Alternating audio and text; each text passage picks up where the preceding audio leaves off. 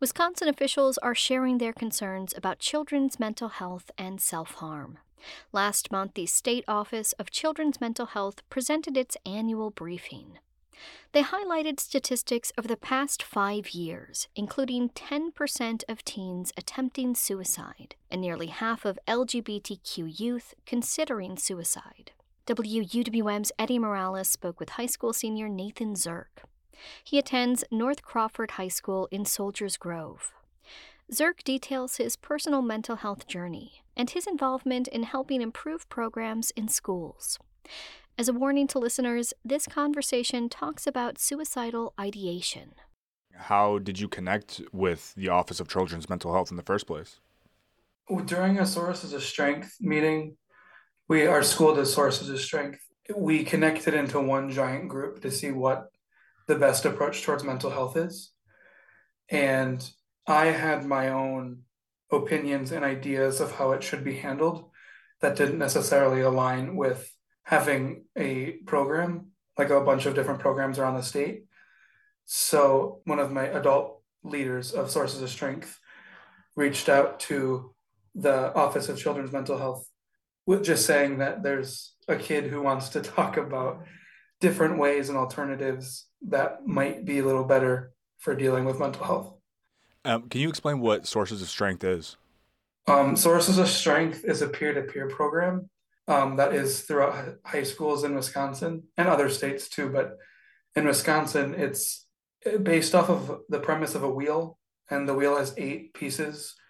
And the pieces are like family support, physical activity, spirituality, mentors, et cetera, et cetera. And if you have more parts of your wheel filled, technically you're in a better spot mentally and you're able to be your true self.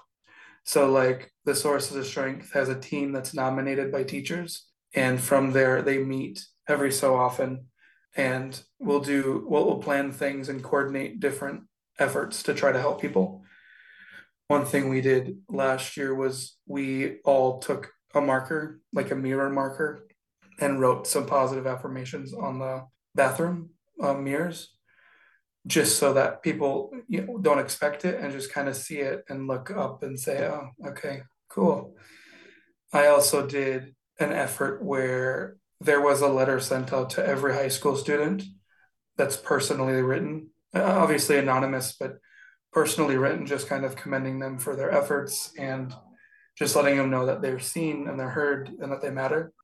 You mentioned that you had some of your own opinions based on personal experiences of how those programs can improve or how at, at, least you know addressing mental health within schools can improve. Can you just speak to some of that based on your own experiences and also what ideas you have for that?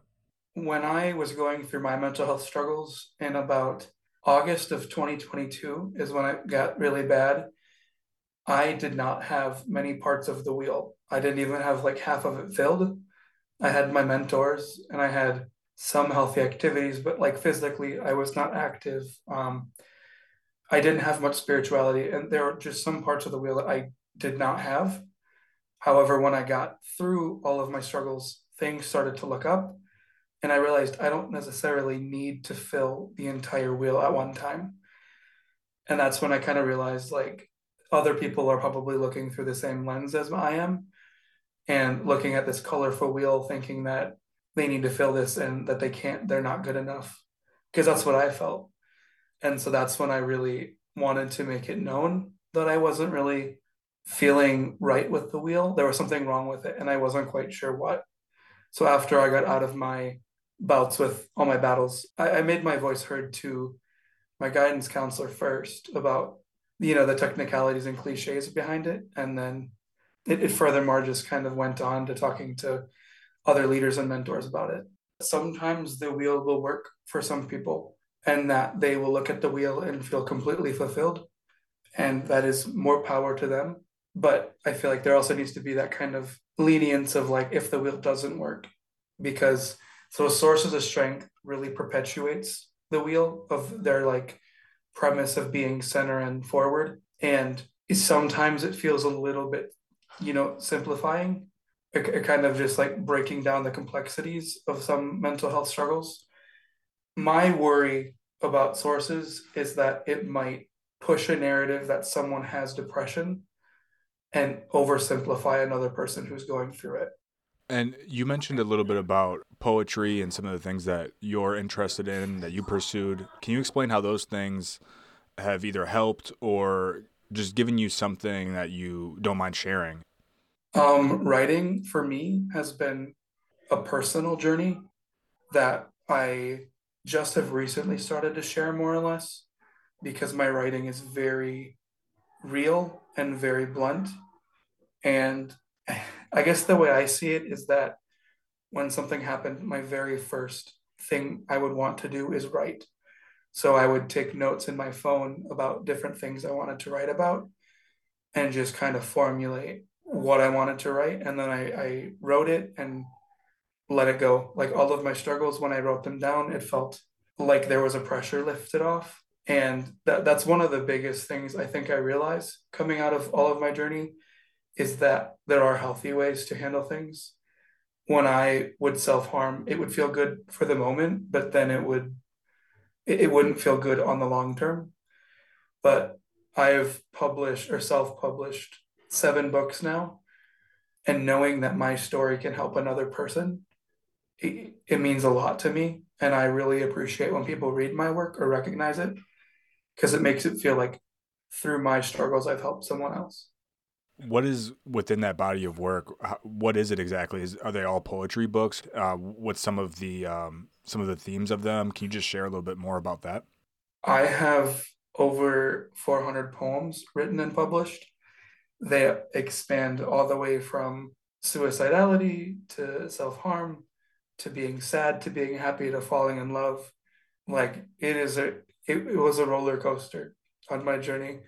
It was just whatever came and it was all poetry. So one of the books is called Behind Her Eyes. That is kind of my healing book, I guess I would say. It is where I really took a turn for the better because there were a lot of things that were going on behind the scenes, but I was slowly, very slowly starting to get back to a decent place. And then after that, I wrote a book called Texts I Never Sent. And it was dedicated to people who want to say something about how they're feeling, but just have never have never went out and did it. How do you feel about the future of you know mental health programs and just the future of mental health in high mm-hmm. schools and with children? What do you think about that going forward?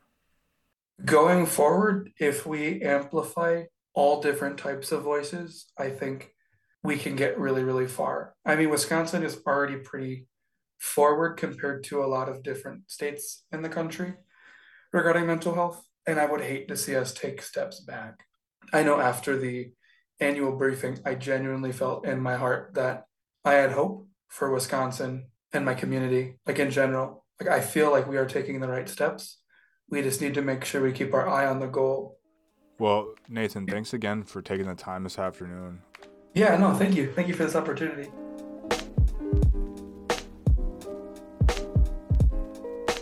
That was WUWM's Eddie Morales speaking with high school senior Nathan Zirk. You can listen to Eddie's conversation with another student about youth mental health at WUWM.com. If you or anyone you know is in a crisis or thinking about suicide, trained help is available. You can talk to someone at the National Suicide Prevention Lifeline by dialing 988.